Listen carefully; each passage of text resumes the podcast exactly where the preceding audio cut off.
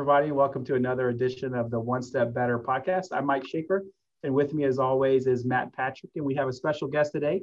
Uh, joining us from Duncan Williams Asset Management here in the Memphis area is David Scully. David is the president and chief investment officer of Duncan Williams Asset Management. It's been with that team since they've been around, and uh, even really with Duncan Williams Inc. Uh, before that. So, David, really appreciate you joining us this afternoon. Uh, really looking forward to having a conversation with you. Yeah, thanks, Mike. I'm happy to be here. Uh, Matt, thank you both for, for having me on. Absolutely. David, give us a rundown of, of what you do. You know, we can always talk about titles, president, chief investment officer, head honcho, whatever you want to call yourself. Give me an idea of what you what your kind of week, normal week looks like. Sure. Um, you guys got a got a pretty good feel because of your roles in your in your company. Uh, but as president, um, I, I wear a bunch of different right? And on a, on a, maybe not a daily basis, but sort of on a weekly basis, do a little bit of compliance and a little bit of marketing, uh, a little bit of the the CFO type work. Uh, I remain the, the chair of our investment committee. And so, you know, we're, we're not a, a, huge company. So I, I, touch just about every part of it sort of on a weekly basis. But what I found now, well, currently, right, is I spend whatever extra time, right, to the extent that anybody has extra time, on the things that I, I believe are our greatest needs. And for us to go from where we are now to where we expect to be in the next couple, several years, um, a lot of it is, is uh, increasing revenue. And so I spend a significant portion of my time being involved in the sales process to, to help us identify and potentially bring in um, new clients. Out of all the things that you get to do on a daily basis, what's your what's your favorite to focus on? Yeah, it's actually it's funny because um, you know my background is as an investment analyst. Originally, uh, before I was even at Duncan Williams, uh, studied for the, the CFA designation and made kind of this career, you know, 12, 15 years doing mutual fund and separate account research. Uh, but I, I, found since Duncan asked me to sit in the, the bigger chair that uh, I actually enjoy the human interaction a lot more. And, and it's good because I'm spending my extra time uh, interacting with people and sales stuff. But I, I find that that's the really it's the, the most fun, most rewarding part of my job these days. So you've been with the Duncan Williams Group now for uh, for about nine years, almost nine years. I think you said tomorrow is that nine year year mark. Uh, walk me through how you got connected with that group and how like what turned into coming up with Duncan Williams Asset Management. What that spinoff looked like. Sure. Um, so I'll try and keep the story long because I mean keep it not long because it could be a long one.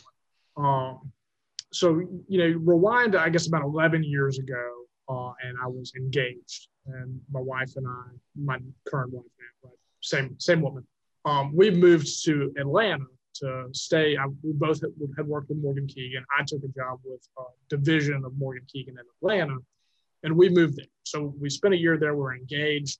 We got married in Memphis but while we lived in Atlanta, then we lived in Atlanta for another year. So we spent two years in Atlanta. But but about that time, nine years ago, uh, we both thought we might like to grow our family. And her parents were in Memphis, and my parents were in Memphis. Having grandparents down the road instead of hundreds of miles away appealed to us.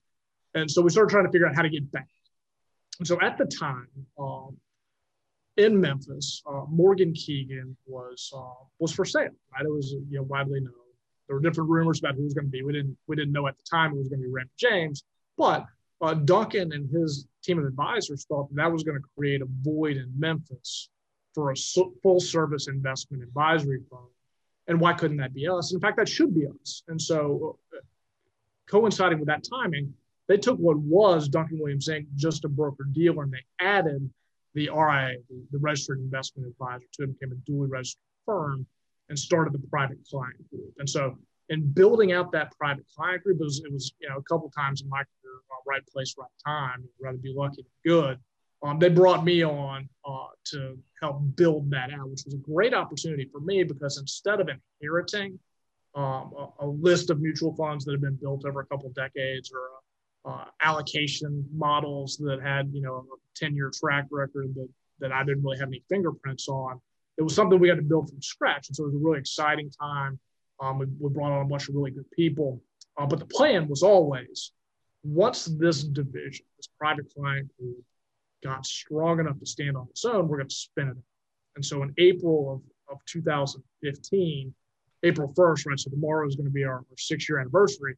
Um, they decided to spin us out and uh, and we became our own. Basically, we tore the duly registered firm apart. We took the RIA and, and made that Duncan Williams Asset Management. We left the broker dealer, and that remained uh, Duncan Williams Inc. Very good. That was six years ago. So over this past six years, you've been responsible for building this thing. Um, what are some of the the highlights and lowlights of the past six years to get you to today? Yeah, so um, so it's it's been uh, we we laugh about it now some because we feel like over the past year and a half, maybe two years, we've really hit this critical mass where we've got a what is now undeniably a successful company, which we always thought was gonna be, but you know, you guys know because you started the the first several years that's the i mean it's always hard work but that's extra hard work. And so you know when we first spun out we had just enough in assets so we had to we could register with the sec instead of the individual states. You got to have this hundred million dollar threshold which which really isn't a, a very big RIA in the grand scheme of things. And so you know how we grew that and you know what our average client looked like when we first started we just barely kind of had a foothold in the retirement plan space and to where we are now and, and some of the um, some of the wins we've had along the ways the, the ways that we've been able to um, add and, and, build our team in a way that uh, really suits us well. And um, just just seeing it grow i mean in particular right so we've got a document that we've got to file with the sec every year. And and this document uh, we report a bunch a whole bunch of information about the company. Uh, but one of the key pieces is what do you advise in assets? And so you know, usually this document gets um, you start working on in January, you file it around this time each year. And so uh, when we were in 2019 putting our end of the year 2018 numbers in there, we were at like 185 million dollars in assets. And so you know that, that going from 100 to 185 took you know, three years and it's been a grind. Well, all of a sudden we, we just caught this accelerant. So a year later, and when we're filing in 2020, uh, we were at 312, 315 million.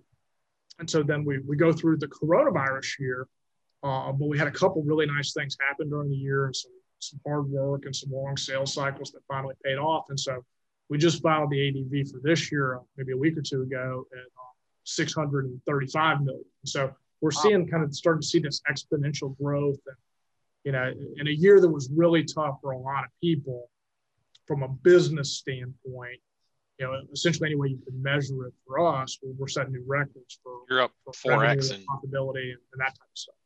You're up four x in two years. That's awesome. Yeah, no, it's it's been uh, it's during been, a pandemic, which is awesome. Right. you got that's that great. fire it's churning, man. That's that's that's really good to hear. It's always here to uh, good to hear stories of, of, of businesses, you know, especially in all the difficulties that we're facing right now, um, you know, succeeding. So yep. that's that's really exciting. Um, I know that you spend time, like you mentioned earlier, uh, going and talking to prospects, you know, whether it's um, individual people or, or business owners or leaders, whoever it may be. As you're out there talking to people about um, retirement plan administration or investing in general, whatever it may be, what are some of the things that you're um, you're having to overcome and, and get that that prospect to understand about what services that you guys provide and the value that you're bringing to the table versus you know they, they could do something on their own or with maybe uh, one of your competitors. Yep so there's um, several different ways to answer a question like this. I, will tell you that most of the decision making really whether whether we're talking about an individual or the board for a nonprofit organization or you know a group of decision makers for uh, for a small or mid-sized business almost always comes down to a relationship right? And so you know, we, we find often uh, part of our process is we'll ask someone or uh, an organization if we can do an analysis on how they're currently invested and compare that with maybe their investment policy statement if they have one, how they think that how they how they're supposed to be invested. And so when we go through this, you know, very simplistically, right? It's a complex process, but on a, on a, on a simple level, what we hope to do is come back with suggestions and say, look, if you'll do these things, um, it's going to save you money, right? You're we're going to reduce your total fees. we're also going to improve the historical performance and what we think going forward of the investments themselves. Right? We've got CFA, CFP designation holders. We do the really in-depth research, or not just mutual funds, investment research. Um, second, we're going to reduce the risk, and on a retirement plan, maybe that's being uh, you know taking on more of the fiduciary responsibility instead of the company. We're going to reduce the risk, and then finally, we're going to increase the service, right? And so we can we can quantify all of these and say, here's the differences, and here's why we think you should do it. And, and when we have that second meeting to present our analysis, it usually goes one of two ways. They either say, this sounds great, let's do it, or thank you guys so much. Like obviously you're confident, done hard work here, that's much appreciated. But our existing relationship is so strong that we couldn't possibly disrupt that at this point. But when the time comes, you guys will be among our first calls, which is fine with us because um, you know, it doesn't come across a podcast necessarily, but um, you know, I'm I'm 38 and I'm the second oldest person that works here. We've got an average age that's low 30s, and um, and we're, we're we're in a position where it's very easy for us to be patient with, um, you know, if now wasn't the right time, and three years or five years down the road is, well, well that's fine. We're not retiring in three or five years. We'll, we'll be right in the middle of the prime of our careers. So we've got this sweet spot where we've um, we've all been working together for about 10 years. Uh, we've got this average age that's kind of low, but this average experience that's you know double digits, right? I've, you know, I've been working in the industry for um, for coming up on 17 years, um, and so it's a nice combination of uh, you know you're, not too close to retirement, but you've got enough experience where this is something you started doing yesterday. Yeah. How many people are on your team? So um, it's like it looks different depending on your perspective. Now we've got uh, to, as a straightforward answer, we've got nine full-time employees, but um, we've got actually closer to 15 team members, and, and so we have a, a, a, unique structure. Well, maybe it's not totally, but we've got a, a structure that's not super common, and that we uh, we have a services agreement with Duncan Williams right? So this is something that we put in place when we first spun out six years ago, where uh, essentially, you know, for a small, what we consider ourselves to be a startup company, um, it didn't make sense for us to have our own chief compliance officer and marketing director, and IT director, a CFO, and a general counsel, right? We're not a big enough company to have um, those types of positions that would, you know, typically command a higher compensation on the size part that we work. Uh, but Duncan Williams Inc. is. And so um, what we did is we, we agreed to where we were going to essentially rent time from some of their employees. This is what we've been doing for the past six years. Um, that's probably something that's changing in the not too distant future.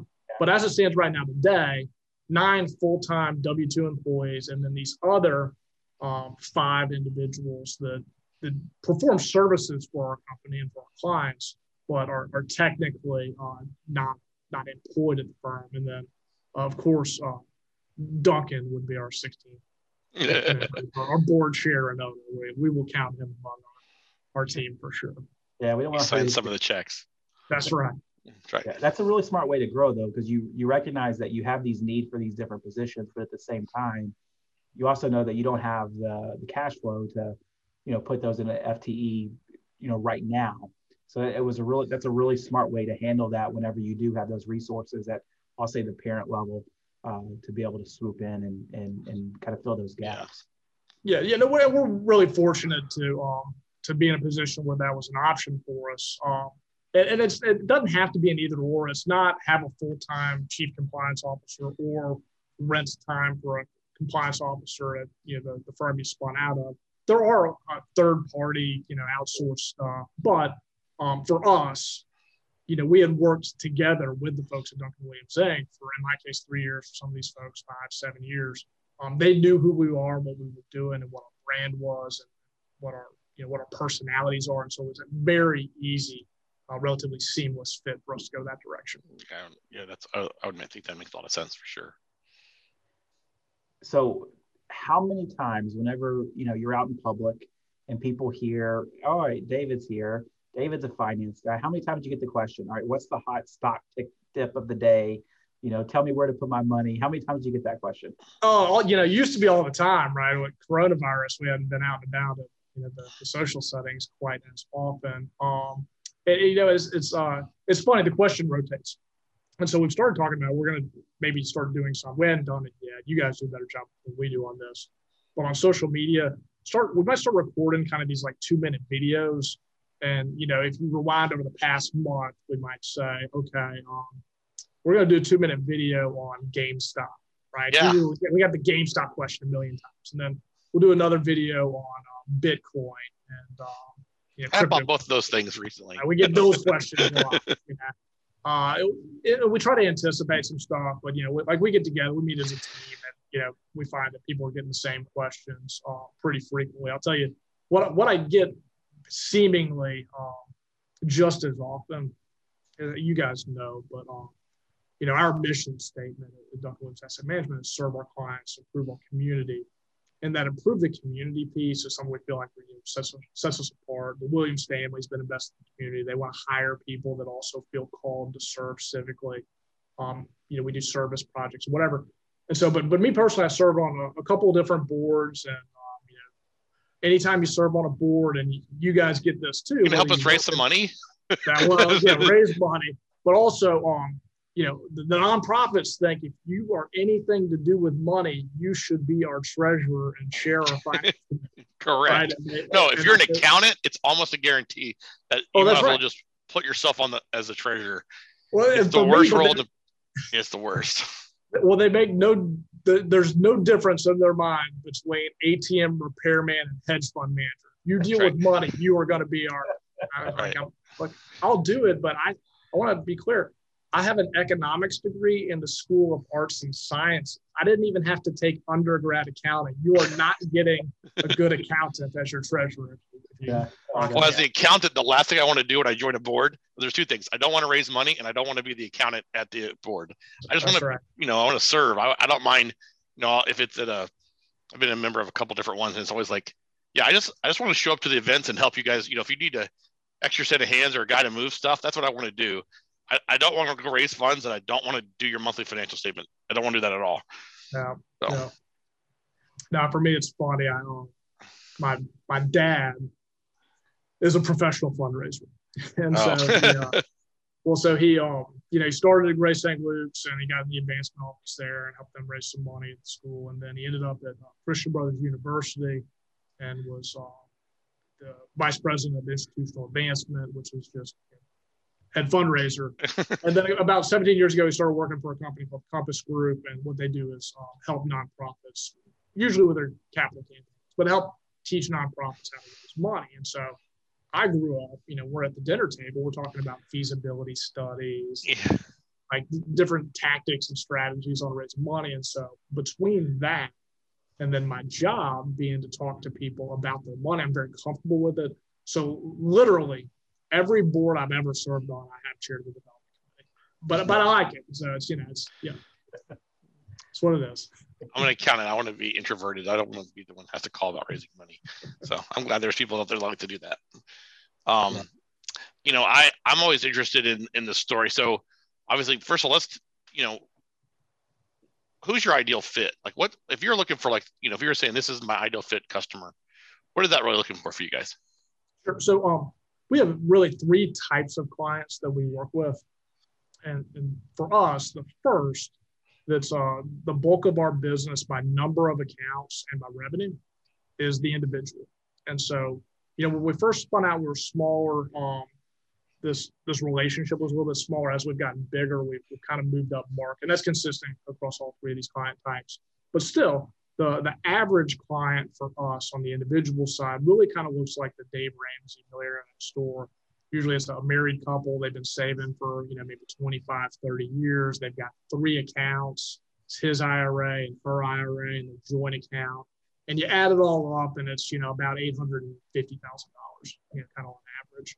Uh, we have been moving up a little bit there in, in kind of market size. And so, um, you know, we're, we're starting to get a handful of these uh, kind of outsourced family offices, uh, you know, a, a group of related people that have kind of you know, 10, 12, 20 million dollars.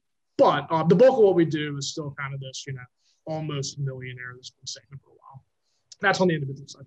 On um, on the retirement plans, you know, we we this is actually the bulk of our business. If you're going just by assets, it's smaller margin, so it's not uh, as to us not as profitable as working with individuals, just because the way you charge fees on these things. But um, you know, uh, towards the end of last year, we crossed over the 100 plan mark. We're working with uh, about 105 local companies and organizations on the retirement plans, whether it's 401k, 403b, 457, 401a, SEP, right?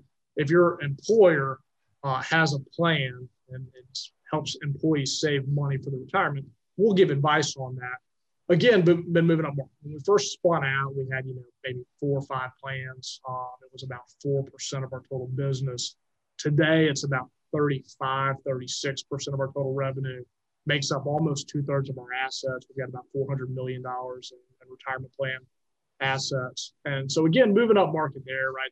Uh, I want to be clear though, we have no minimum account size. Um, when we spun out of Duncan Williams Inc., we, we made the very conscious and intentional decision that we want to be the, the registered investment advisor for the city of Memphis, not for the city of Memphis uh, wealthy elite. And so we have a lot of people that have you know, an account with eight thousand dollars or twelve thousand dollars. We we work with uh, nonprofit organizations when they uh, get their first donation to establish um, an operating reserve or an endowment. We, we work with companies on startup plans. Now, yes, about our, our ideal client, we're finding there's really a sweet spot in the retirement plan space around kind of between 10 and 20 million dollars.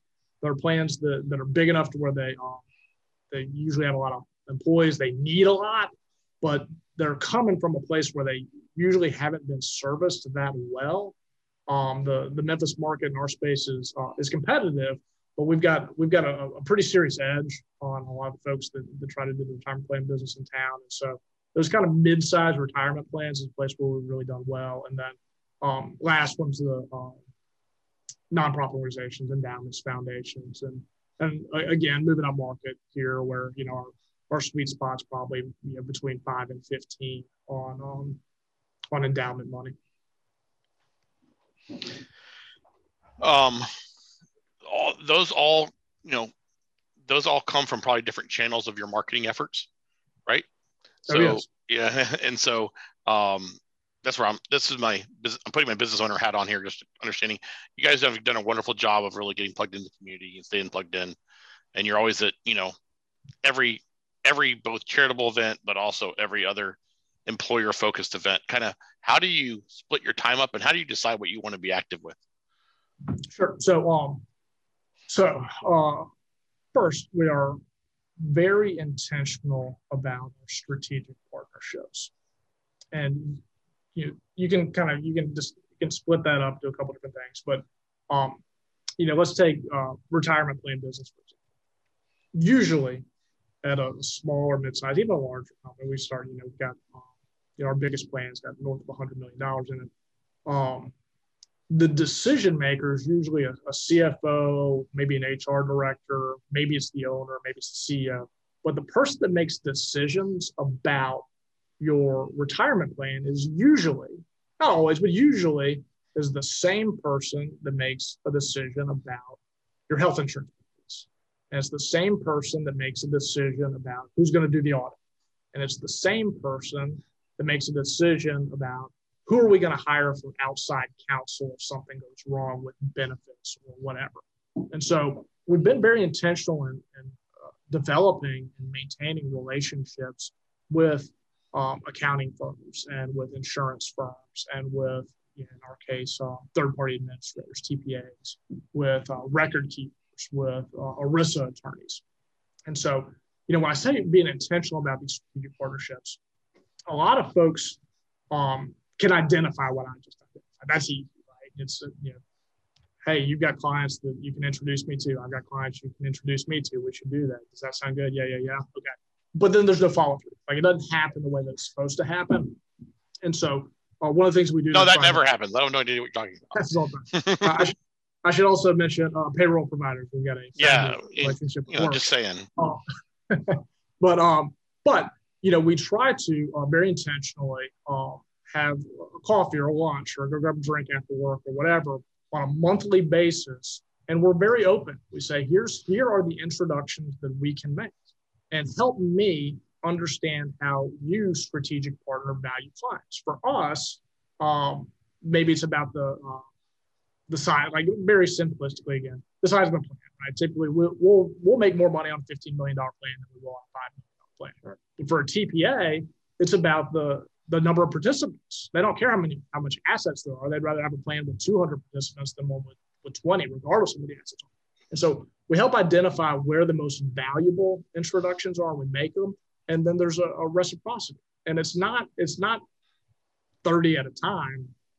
It's two at a time. It's three at a time. You make three introductions, and then we'll get back together four weeks from now and check kind of compare notes on how they went. It's been something that's, really has uh, worked well for us. And so that's um, that's that's how you know the strategic partnerships that drive business. Now, on the nonprofit side, right? You know, you mentioned that uh, you know it seems like we're involved with a lot of the different uh, events that go on in town, and, and, so there's there's a couple different layers to that as well, right? So I, I think I mentioned earlier our mission statement: serve our clients, improve our community. That improve our community piece is something that comes from the Williams family. Um, I've heard Duncan say uh, often that he believes that the difference between good cities and great cities is a commitment to the arts. And so that his belief there is why you see us um, involved with Live at the Garden at the Memphis Botanic Gardens, the Indie Memphis Film Festival, you know, is establishing itself as a, a national presence, maybe even an international, internationally known festival. Um, the Germantown Performing Arts Center is, is bringing in uh, acts from all over the country, really all over the world that are uh, that are absolutely world class.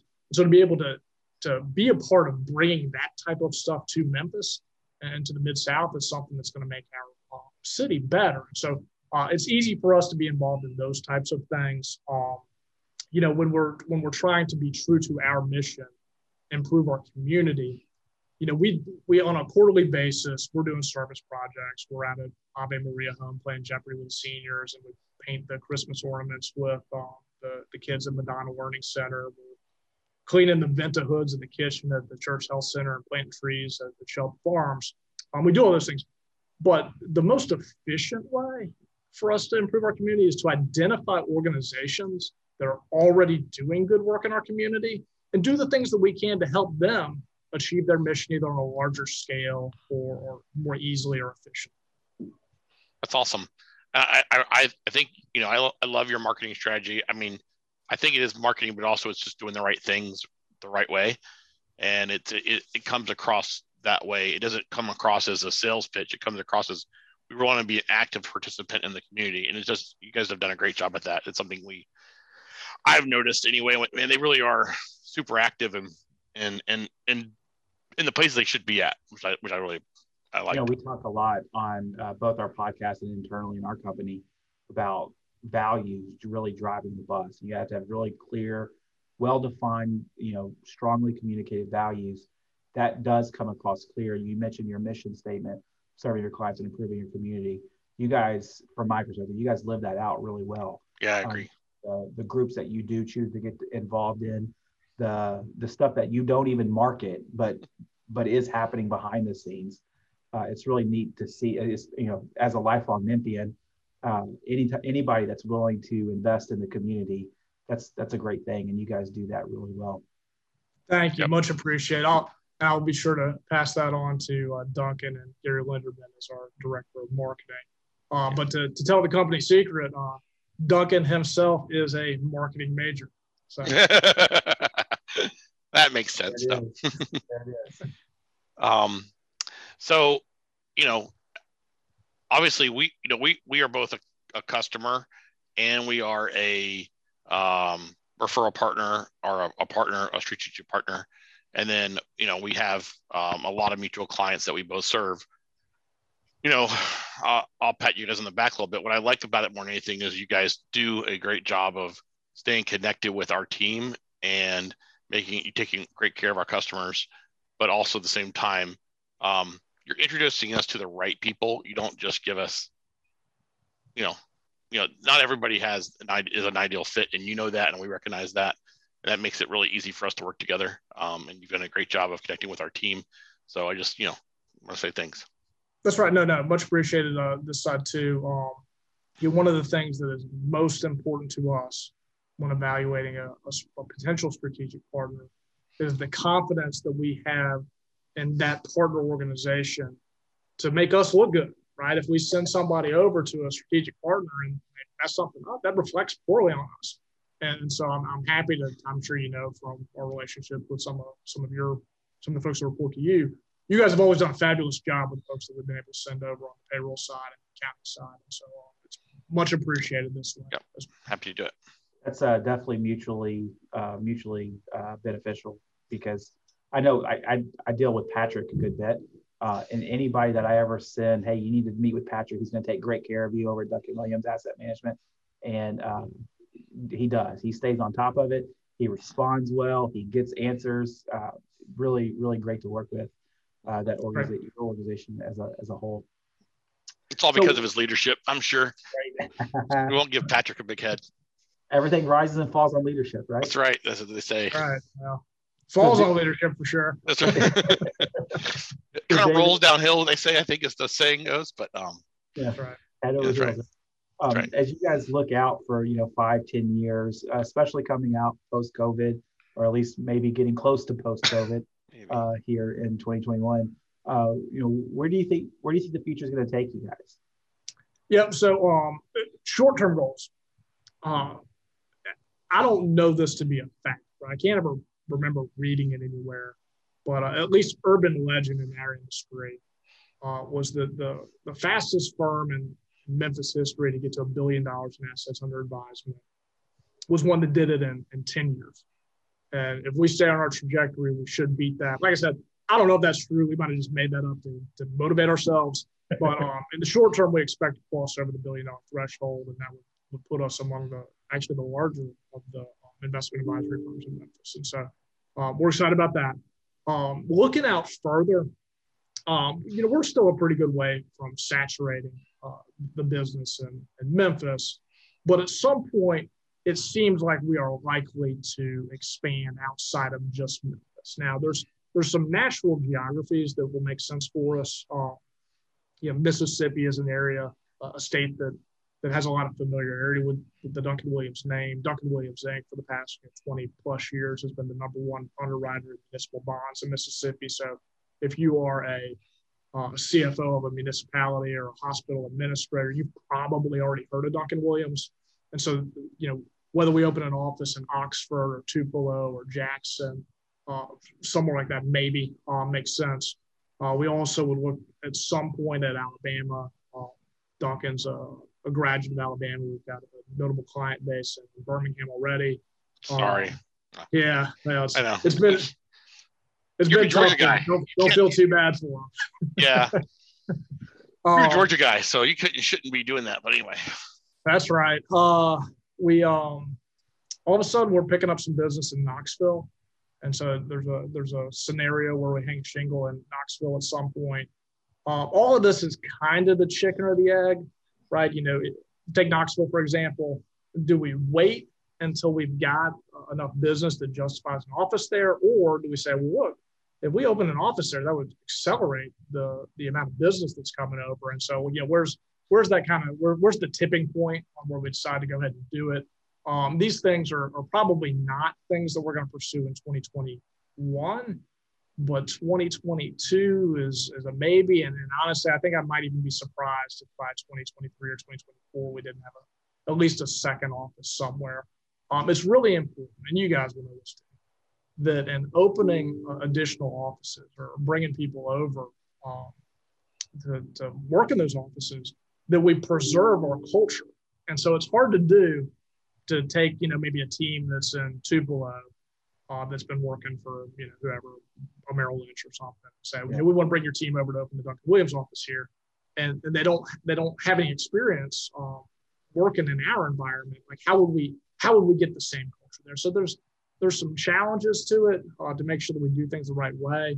Um, but but we've always thought that um, that growth is not necessarily the goal, right? You know, some people get in their head that a, a company with uh, 300 employees is better than a company with 30 employees. It can be, Uh, but we, we're, not, we're not looking to grow just for growth's sake. We want to do it very measured and intentionally and strategically. But I, I think that, um, you know, if you're looking five years down the road, we probably have, uh, you know, certainly we hope to have crossed the billion dollar threshold. Uh, but then in addition to that, to maybe have, um, you know, a bigger team and, some additional offices. You're going to start dominating the SEC states. That's right. That's right. Make it uh set it up really easy where I can just travel around and watch Georgia's. Uh, oh, you have to buy a big RV if that happens. Just this is part of the requirements. That's right. Um, with the new administration comes some changes.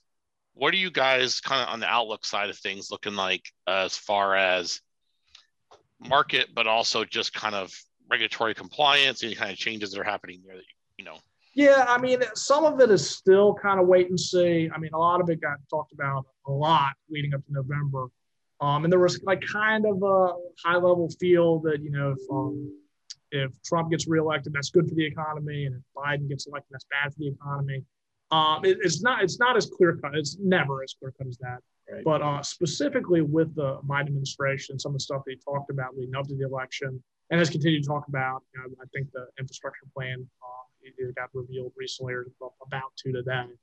Um, you know, it's, it's going to be an area where certain sectors and then those companies within those sectors are positioned to do well, right? If they have a robust infrastructure plan, then that helps uh, industries like materials and maybe even energy. Um, there, will be some some uh, tailwinds for stuff like that. Now, um, also there's the threat of additional regulation, right? And so, you know, if the previous administration had said, you know, we're going to get kind of lax on pollution and some of this stuff. And they tighten those things up. Well, that that will have that will create headwinds, not for everybody, but for some companies. And and you know some of that regulation talking about the finance industry as well. Um, and so additional regulation typically not great for business. Uh, if they if they pull back some of these tax cuts, um, that's typically not good for business. But you know tax and spend, right? If they're going to pump, uh, you know, 1.3 trillion dollars into the economy, that's, I mean, that's good, right? So yeah. it's, it's, um, there's more to it than just like, hey, things are bad, go put your money under a mattress. Um, you just, you more than ever, it feels like you want to be really intentional about the things that you're investing in, not, not just you know, dumping money in the stock market, but knowing what you own and why you own it. The market's still just, you know, in theory, I mean, if you look over the last 18 months, even with you know pandemic going on, the markets just keep going up and up and up. Yeah, yeah. It's leveled yeah, out in the last 90 days or so, but for the most part, I mean, it's just been blowing and going. Well, I mean, you know, we uh, we charge our fees uh, on a quarterly basis in advance. So we keep a really good handle on how does you know here we are. We, we'll submit billing tomorrow, and so you know we we've got a pretty good feel of that. The market's actually been up this quarter, right? So equities. There's um there's been a week here or there where it peeled off and got some headlines, but overall, you know, if you just threw your money in the S&P 500 90 days ago and close your eyes, you, like you're you're opening them today, you're happy. Um, so it's um you know. It, it's, it's hard to give wholesale advice on that. You know, every situation is unique. Um, oh, yeah. But typically, right at a very high level, if if your if your time horizon is distant right? If you're 10, 20 years out, right? If we're talking, if you're, you know, if you're in your 40s and we're talking about your retirement plan money, stay invested, right? You're not going to look back 20 years from now and say, man, if I just missed that dip in uh, June of, of 2021, like I, would really, I could have retired now six years early. Nah, you won't, right?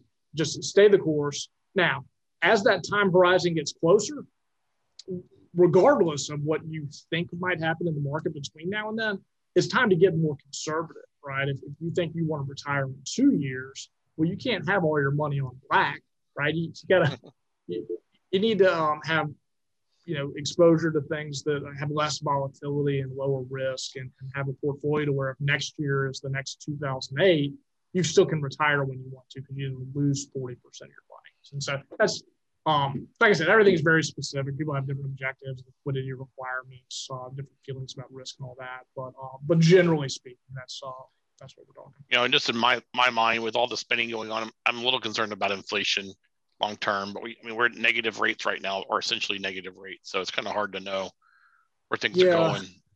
I mean, inflation could be an issue at some point. It feels like you know, probably not this year, probably not the next couple of years. Um, a lot of money you know, flooding the market. Yeah, uh, you know, everybody would love to see you know, 10 year municipal bonds yielding 5%, but nobody wants to go through the pain to get there. That's a big um, gap between where they are now and that. So, oh, yeah. Hey, no doubt. Um, but it's funny, you know, like if you go back years ago, decades ago, when, uh, when you had those type of yields, um, it was like, it was still hard to sell those. Like the people didn't just say 5%, I'll lock that in for the rest of my life. Um, which is what you might say now if all of a sudden offer that to you. Um, because there, there will be other. There there's still a gap between that number and what they think they can get somewhere else. That's right. That's right. That's right. So, um, so we'll see. I, you know, we, and the way that we're positioning portfolios was in, inflation concerns or, or, something we pay attention to, but it's not it's not currently the primary driver of how we're moving stuff around. It's fun. Yeah. Well, and David, these are all the things that uh, that are what you help people with every day uh, conversations that you're always ready to have and eager to have and uh, have with all your customers. And so, if, if we have listeners out there that uh, have listened to this and they're interested in hearing more from you, getting in touch, uh, how can we find you? Sure. Um, so we're we're all over social media, and uh, we've, we've got a new website that I think might be rolling out tomorrow. It's going to be very soon with the uh, with the with the anniversary coming up here. Um, website's www.dwassetmgmt.com, which I know is kind of a mouthful. Um, anybody that wants to can uh, obviously email me directly. Uh, the emails are, are simple. It's just David at our website, right? dwassetmgmt.com. Um, we've, we've got a Twitter handle and an Instagram account, Facebook account, LinkedIn, all that's pretty easy to find. It's, it's probably easier just to, you know, throw Duncan Williams Asset Management in the, in the search windows there. Um, and then if you wanted to call, it's a 901 435 4175. Excellent. Well, David, I really appreciate you taking the time Me too. Uh, out of your day to, to join us. It's always fun to, to catch up and hear what's going on over at, at Duncan Williams Asset Management. Really appreciate you taking the time to, to talk with us today. Awesome, guys. Thanks for having me. I really appreciate it too. Absolutely. If you guys are out there listening and uh, you have questions or want to get in touch with David, he just gave you the contact details. Hit him up. Go try to crash their website. Uh, is we got something new coming up, so let's uh, let's go find all the bugs for him uh, and, yeah. and, and help him out. Um, but thank you guys for for joining us today, whether it's on YouTube or Spotify pod, uh, podcast, uh, Google, Apple, wherever you listen to this podcast. Really appreciate you taking the time out of your day to listen. Hope you have a great day, and we'll talk to you again next week. Thanks.